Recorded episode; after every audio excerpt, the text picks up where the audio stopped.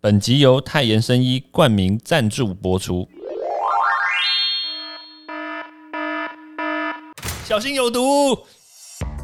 这个疾病呢，我们简称英文叫做 GBS，那它的中文名叫做格林巴利症候群。觉得比较困惑跟痛苦的是一开始在加护病房的时候，因为那时候我等于不太，几乎不太能动，我只有，呃，我连脖子都没有，不能动。被固定住嘛，一定的啊、毒物去除了，人就健康了。欢迎来到昭明威的毒物教室。Hello，大家好，欢迎大家再度收听昭明威的毒物教室。今天呢，哎呀，我们的年轻的小朋友又来了，我们的台大研究生谢佩玲同学又再度来到我们的节目当中。来，佩玲跟大家 say hello。嗨，各位听众，大家好，我又来了，我是佩玲。哎，我怎么觉得我在跟那个佩玲讲话的时候，感觉好像是我我差一点要讲说教授对学生，可是感觉又不太像大叔对，呃，好，没事，这样好像有点怪怪。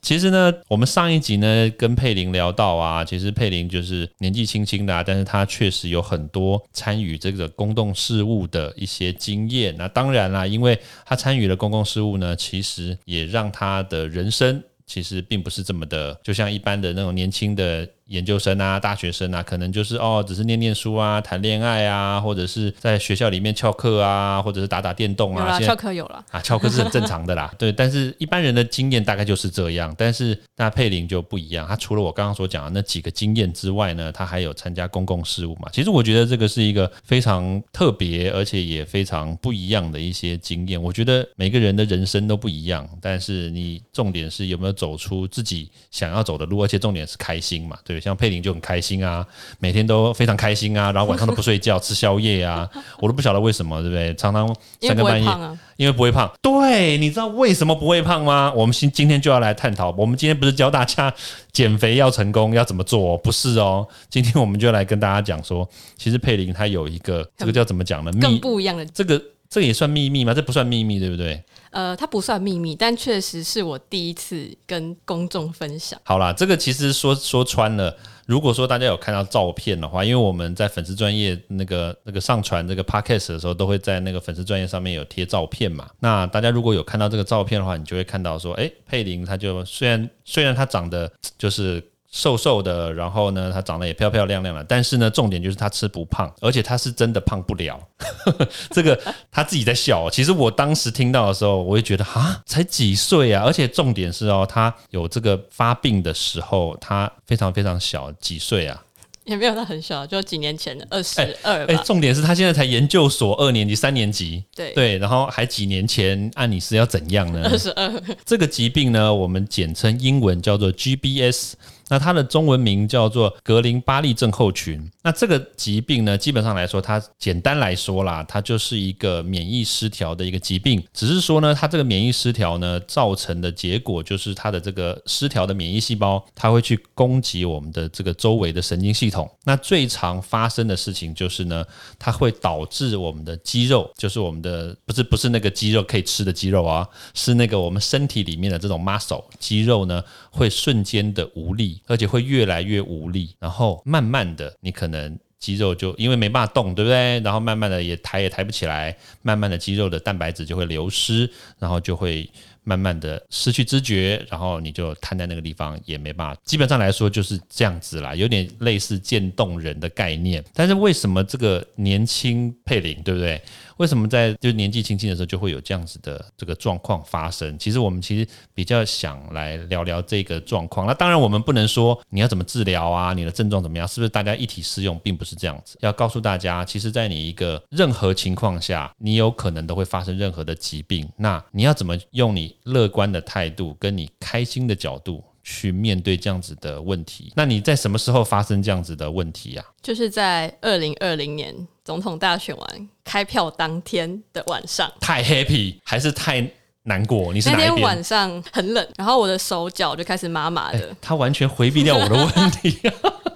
既然那一天很冷，我在那个很欢乐的那一边。哦，可是这确实啊，因为投票那天确实蛮冷的吧，不是吗？对，就是那天很冷，然后我手脚就开始麻麻的。我想说，哦，可能是太冷了吧。后来通常是太冷，你冲点热水就会好了。可是我那天回家冲热水之后，哎，不是，它变得更刺，哦而且它就持续麻，它没有消退。手会一开始是手掌手脚的末端，末端末梢神经开始有一点点刺受到刺激的感觉，对，就是有点麻麻的。一开始只是这样子，隔天之后那个麻就继续延伸，往身体延伸，就是手掌啊、脚掌开始从始。末梢开始往中心这样子慢慢延伸上来。然后就想说，嗯，这怪怪的，我就开始 Google 手脚麻，然后就开始查到一些什么弯对弯隧道症候循群之类就是反正就找到一些跟我没有关系的病。然后后来在第三天的时候，我就觉得嗯有点不太对劲，我就去看怎么说？第三天的时候哦，因为它什么状况就又麻了更多，然后开始有点无力。你的意思是说，原来在手指尖的末梢，然后第二天的时候呢，开始到这个手指的第几节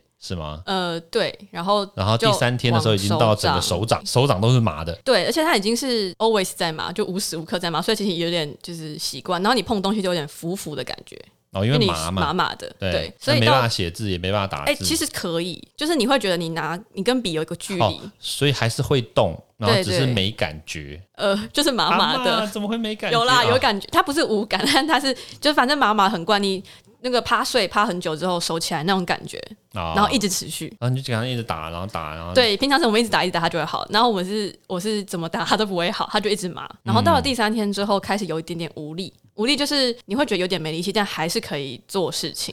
二零二零年其实也不过才两年，两年前呢，对，两年。然后大大四哎、没有硕一，然后就到了第四天，直接算是爬不起来吧，因为你知道，就是年、哦，第四天就已经爬不起来了，就年轻人那个起床的时候会直接往就躺着直接起身，不会什么哦翻滚到床边再起来，就是 就不会用手支撑啦。哦，制制作人会翻滚到床边再起床了，就是不会用手支撑啦。可能起不来对。这样。但那一天就是我发现，哎、我没办法直接起身，我要直接到床边，然后把脚算是有点移到床下，然后再慢慢爬起来。移到床下，再慢慢爬起来啊。你没办法直接就是脚在床上，然后就直接挺身。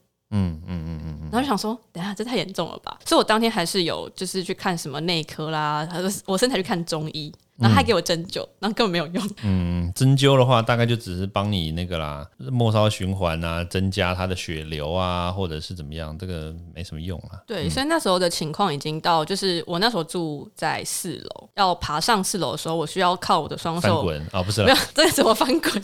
我需要靠我的双手去支撑那个楼梯的栏杆，然后把自己身体撑起来，然后再往下一阶移动。宿舍没有电梯啊？呃，那时候我租房子，哦，租房子哦。对，就等于是已经就是出出门走路也是有点怎么讲，很像脚要有点弯弯的。脚要有点弯弯的，对就是没办法路脚脚不弯吗？哦，我说的事情是一直弯着走路，没办法直直的，就是很给力的这样走路。很给力哦，走路不给力就对，对那时候我有确实有想过，等一下我是渐冻人吗？会不会这么严重的事情发生在我身上？但到了第五天，真的是没办法，就呃，因为大医院其实没办法临时挂号，所以我就我先去就是联合医院看了一个什么什么免疫科，然后他就面色凝重地跟我说，这个我们医院没办法处理，我帮你转到大医院。我觉得这个好，第五天你去联合医院，对不对？那起床的时候有一点点困难，然后第四天的时候才去针灸啊。我第三天就先去看内科，第三天先去内科啊。对，但因为那时候的、呃症状不是那么明显，第三天其实手掌已经是麻的了，对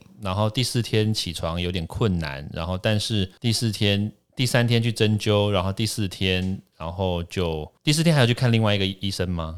第四天好像是看中医吧，第三天针灸也是看啊，第三天是内科，对第四天是针灸，对。然后第五天就完蛋，就起其实第四天我就觉得我快完蛋了，因为就整个人都很怪，然后就很像快要快要瘫痪的感觉吧，但还没有，你还可以移动，可是你根本就出门就很困难，你又很想要坐着，哦因为你站着就觉得有点费力。那但是我第五天去医院前，我还先去完成我的期末的那个访问，然后才去医院。啊，你你那个访问的是谁啊？哦，就是一个就是期末的访谈啦，因为我以为我还可以出得了医院，但我后来发现我进去医院之后就出不来了。你是说去访谈完然后去医院？对，台大医院吗？那时候？呃，我先去联医嘛，然后他说我们办法处理之后，对，再说我帮你，呃，我建议你到台大医院或是其他大医院，嗯。所以我后来直接到台大挂急诊，因为台大没办法就是插队挂号嘛，嗯嗯嗯。所以我就自己走进去急诊。啊，没有有朋友陪我去急诊，那那个采访的人他知道你发生这个状况吗？呃，知道，因为我走进去的时候其实是蛮困难的，嗯。就是需要搀扶，嗯，对，嗯。有朋友陪着我搀扶去这样。好，所以基本上来说，第五天之后才进到台大医院，然后进去住了多久啊？呃，我住了两个月，两个月，对，在全台北中心地段做两个月，觉得很棒，这个应该交通方便这应该。要推荐给大家吗？欢迎大家来坐坐。大安区嘛，那里？哎，中正区，中正区。对，中正区。北车旁边，啊，不，这不重点。好，所以意思就是说，当发生这样子的事情的时候呢，其实一开始我们并不知道，对不对？对，算是未知因为前面三天，说实在话，那个症状并不是非常的明显，有可能很多人就是真的血流不顺啊，天气冷啊，或者是真的可能有某些疾病，像比如说这种心血管疾病的人，他血流不顺畅，或者是可能有些人有糖尿病，所以他可能会有一些。手麻啦、脚麻，甚至是这种末梢循环有问题的人，但确实是有这样子的问题啦，都会有这样子的症状嘛。但是问题就在于说，你第四天、第五天之后，还是有，就是变成是全身性的，就是非常非常的无力，然后然后也说话呢很累嗯吗？说话没有什么问题，对，其实都是发生在肌肉，发生在肌肉，就是对。muscle 那个肌肉，不过可以分享一下。第五天，嗯。第五天嗯怎么那么呃开心了、你分我到我到急诊的时候，嗯我就已经没办法自己下床去那个就是上厕所，对，就是需要人搀扶。然后隔天起床之后，我连吞咽都开始有困难，你说第六天，对，算第六天，那后来怎么办啊？插管，吞咽困难就会使用鼻胃管，嗯，就是把一个管子插到鼻子里面，再通到胃。啊对我知道，那绝对不会拿一个鼻那个管子插到胃而且跟听众朋友插到解释啊，鼻子里面，然后插到肺里面，然后用肺吃饭吧？不会吧？对，那时候就是呃，原本就已经选择吃像是布丁或是茶碗蒸那种东西，可嗯。是还是会很，它就会卡在喉咙这样，然后会导致就是噎到，它就噎到，或是呼吸会不顺畅，它就会呛到的感觉，因为等于是你吞咽的肌肉已经没有力气了。好啦，这其实有有几个这个中间的过程嘛，然后后来到进去就治疗嘛，然呃，后我还有就是在加护病房做两个多礼拜，所以什么时候进加护病房？从第六天、第七天开始，还是从什么时候开始啊？应该是第六或第七天。对啦，一定是一开始进去然后很严重嘛，对我算蛮快就有病床，因为你知道台大医院很容易急诊会塞一大堆病人。不是，但是问题就在于说，这中间的过程，像进到医院去之后，那当然就是医院的一些治疗的方式嘛，那我们就没有什么好评论的。那当然，问题就在于说，就是后来有知道说是什么原因导致说在投完票、开完票的当下就开始发病吗？呃，那时候是因为这个病通常是因为你有一些病毒感染，不管是肠胃道或是感冒的关系。那我在十二月那时候有确实有个感冒，所以是医生是推估说应该是因为那个感冒，所以就是让我的呃自自体免疫系统攻击到自己的神经系统，所以才导致这个疾病。但是它并不是说呃你又做了什么事情才会发生发生这个事情，有时候是就是刚好。这个其实也并没有说非常合理啦，应该这么说，就是如果说你自己的免疫细胞会攻击你自己的神经系统的话，就代表你的免疫细胞是不是有点问题啊？有自残的概念。对，其实基本上来说，如果你只是一个感冒的话，理论上应该是不会有这样这么严重的问题存在。对，那个免疫系统应该不会自己反扑。它算是认错敌人，对，那就是问题是，那你敌人怎么会在脊椎里面呢？在你的脊髓液里面，这其实有点奇怪。好了，那反正不管怎么样，就是这个是你一个发病的一个过程嘛。那原因肯定是有一些病毒，一定有病毒，然后才会导致这个免疫细胞就是误判，然后。攻击自己嘛，那所以在中间这个两个多月的治疗的时间里面呢，其实我比较好奇，就是你都在想些什么事情？觉得比较困惑跟痛苦的是，一开始在交护病房的时候，因为那时候我等于不太，几乎不太能动，我只有，呃、我连脖子都没有不能动被。固定住嘛，一定的、啊。其实我没有被固定住，但是因为你不能动，因为我肌肉都没力气了，对所以我就有点像瘫痪一样躺在这个加护病房病床上，然后我还有呼吸衰竭，所以其实我当时有插管，那等于头也不太能动。那时候的状况，呃是不知道会想说，哎，为什么这件这件事情发生在我身上？为什么是我？我到底为就是我到底之后怎么？对，一开始在治还在治疗的过程中还没有好转前，还是有一度会想说，哇，我以后会不会就是不能走都不能走路？我知道会会好一点，可是可能就不能走路了。嗯，对，但是因为我很真的很幸运。对，也感谢就是很多医生还有家人的帮忙，真的很幸运，就是我大概在一个多礼拜后就好转，就是好转，就是我的住进 ICU 之后的一个多礼拜就开始慢慢好转，就是手脚开始慢慢恢复力气。他每天医生都会来叫我握他的手啊，然后脚用踢的试试看。这个医生怎么这样子啊？不啦，对我医生是应该要这样做，就会握握，然后看说哦，你今天力气多少？哎，然后每天都有进，哦，这很幸运的。我会说自己很幸运，是因为我后来。在后来就跟医生在一起了。不是不是，好像没有这个这个桥段。韩剧就有这种桥段。好好，现在不是韩剧哈，现在是台剧。好，就是自己讲的。我后来在复健的时候有遇到另一个病友，他也是 GBS 的，然后他是一个阿姨，他呃已经一年了，他还坐在轮椅上，对他可以正常生活，但是他脚还是没有力气。这没有办法，因为年龄的还是有差异的。对，所以呃，依照医生是说我是特别严重，因为还呼吸衰竭又吞咽困难的情况下，能够在这么短时间内去恢复，算很幸运。所以我当时的心态算是大概只有绝望两天吧，因为还是会觉得天哪，好可怕。哎，绝望两天也是绝望啊，那两天时间应该很长吧？你就觉得哇，天哪，怎么这样好垂在那个地方？哦，重点是因为在 ICU 的时候，我的手连滑手机力气都没有，所以我那就是整天然后躺着看着天花板，多开心啊！终于有一人生有一段时间是不用滑手机的。可是你知道，整天看着天花板，那个时间过得超慢的。没办法啊，你那个时候应该都是处于就是睡觉啊，然后醒醒睡睡醒醒吃东西的阶段吧。然后后来我还因为恢复的比较好，所以基本上也嗯也不会一直睡觉了，所以反正是在。在 ICU 的时候，后来蛮蛮无聊的。可是两个礼拜在那边，说实在话，也是真的蛮长。对，算长。我的旁边的邻居们已经换了好几轮了。嗯，然后我已经是住在那边最久的，当时最久的一个病患。嗯嗯嗯嗯嗯。好了，我觉得其实这个这个每个人都有可能会遇到一些不同的事情嘛。那当然就是在年纪轻轻的时候就遇到这样的事情，那对于你自己的一些人生观啦、想法啦，有没有什么样的？改变就是你之前可能可能会有某些想法，但是遇过了这样子的这个人生，也不能算是人生低潮啦，因为这个毕竟确实也是一个低潮。你有发现一些什么样的不同吗？我觉得第一个是我同理心大大的提升。哇，真的吗？什么在质疑我？好，然后呢？当我看到就是路上有一些可能行动不便，或者是就身体上或者是智力上有些不那么方便的。朋友的时候，我会特别去观察到他的需求。对，虽然我不一定会马上帮他，但他如果需要，我会观察到他，然后他如果需要的时候，呃，适时的伸出援手。对，然后像是可能路上有人在推轮椅的时候，然后要下一些斜坡，我们有些残障坡道嘛，理论上轮椅推的时候应该是要呃，就是轮椅要朝上，然后往下走。嗯，因为如果你直接推的话，人很容易就是掉下去。但其实。这就是我平常在生活中会去特别观察到，但其实我们很多人都是 推错了，嗯，所以总之在很多的细节会去观察到别人比较细部的需求，然后另一个则是我开始对于就是比较医学或身体上的的一些领域产生了一些兴趣，所以我后来也去修了一堂医疗的课程，然后想要去改良一些呼吸器的一些就是构造跟功能。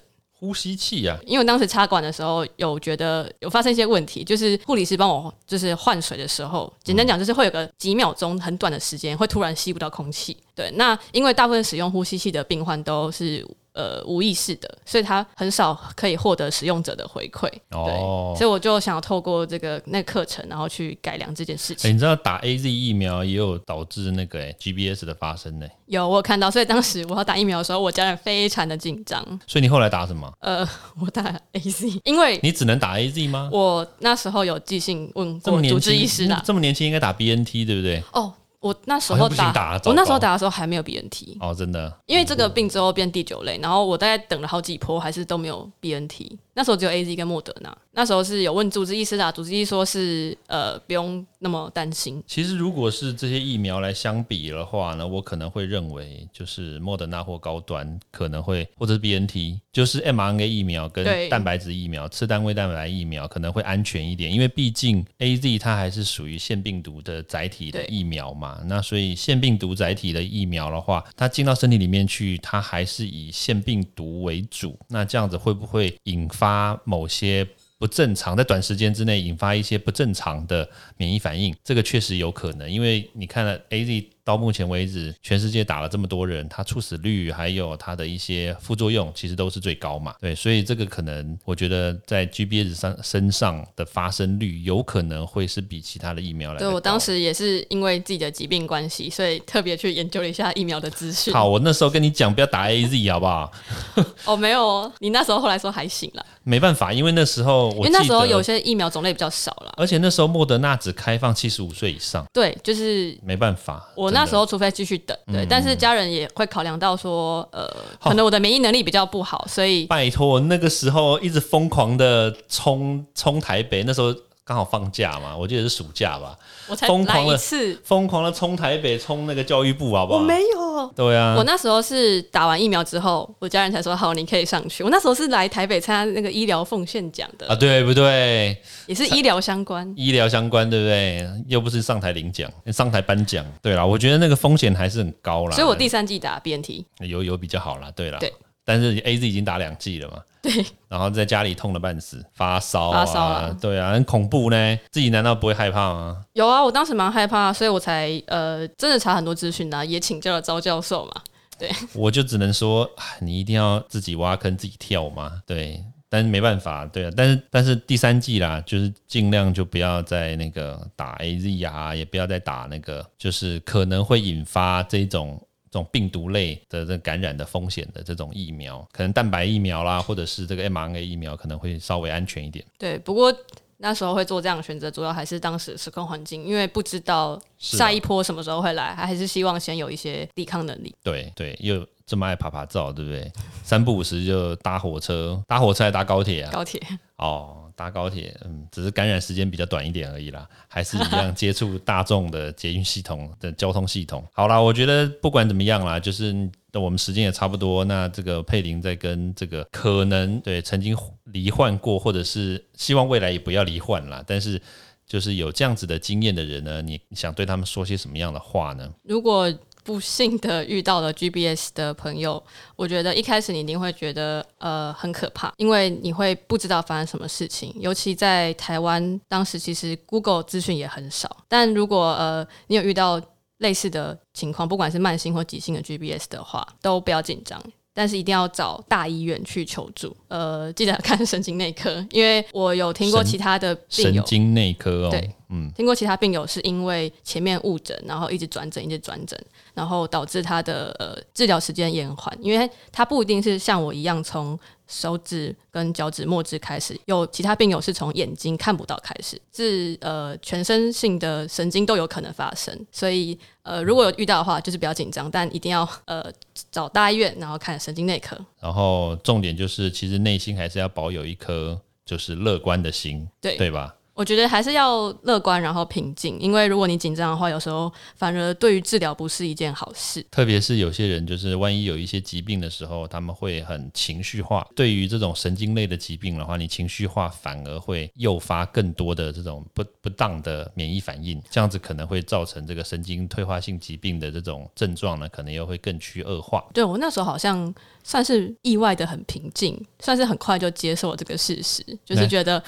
就是好，我就遇到了，那就赶快面对，赶快处理。其实过多的什么哭啦什么之类，其实没有什么太大的帮助。嗯，好吧，对，那就万一如果真的有人遇到这样的状况，当然了，不见得只是这个 GBS 啦，其实任何疾病呢，其实都是这样子。当你遇到的时候呢，就是静下心来，然后平静的心情，然后去对待它、面对它、处理它，然后最后可能必须放下它的时候呢，你也必须要用一个就是平静的心去面对它。我觉得这样子才是真正可以把它做好的一个心态啦。那当然。不见得会是坏事，因为你看到现在的结果，你看到佩林其实如果有机会看到他的话呢，你会发现他真的活蹦乱跳，真的瘦瘦的，其实吃不胖，但是重点是他吃很多，你知道吗？每天都在吃宵夜，吃超多。好，但是问题他就吃不胖，所以其实就是在生活上面呢，其实只要稍作注意一下的话，你面对他你就知道怎么处理他。对，其实也不见得会是一件坏事情了。我当时生病之后，其实还有一个小小的改变，就是我曾经想要在台湾办一个就是 GBS 的互助会吧，嗯因为在国外有相关的基金会，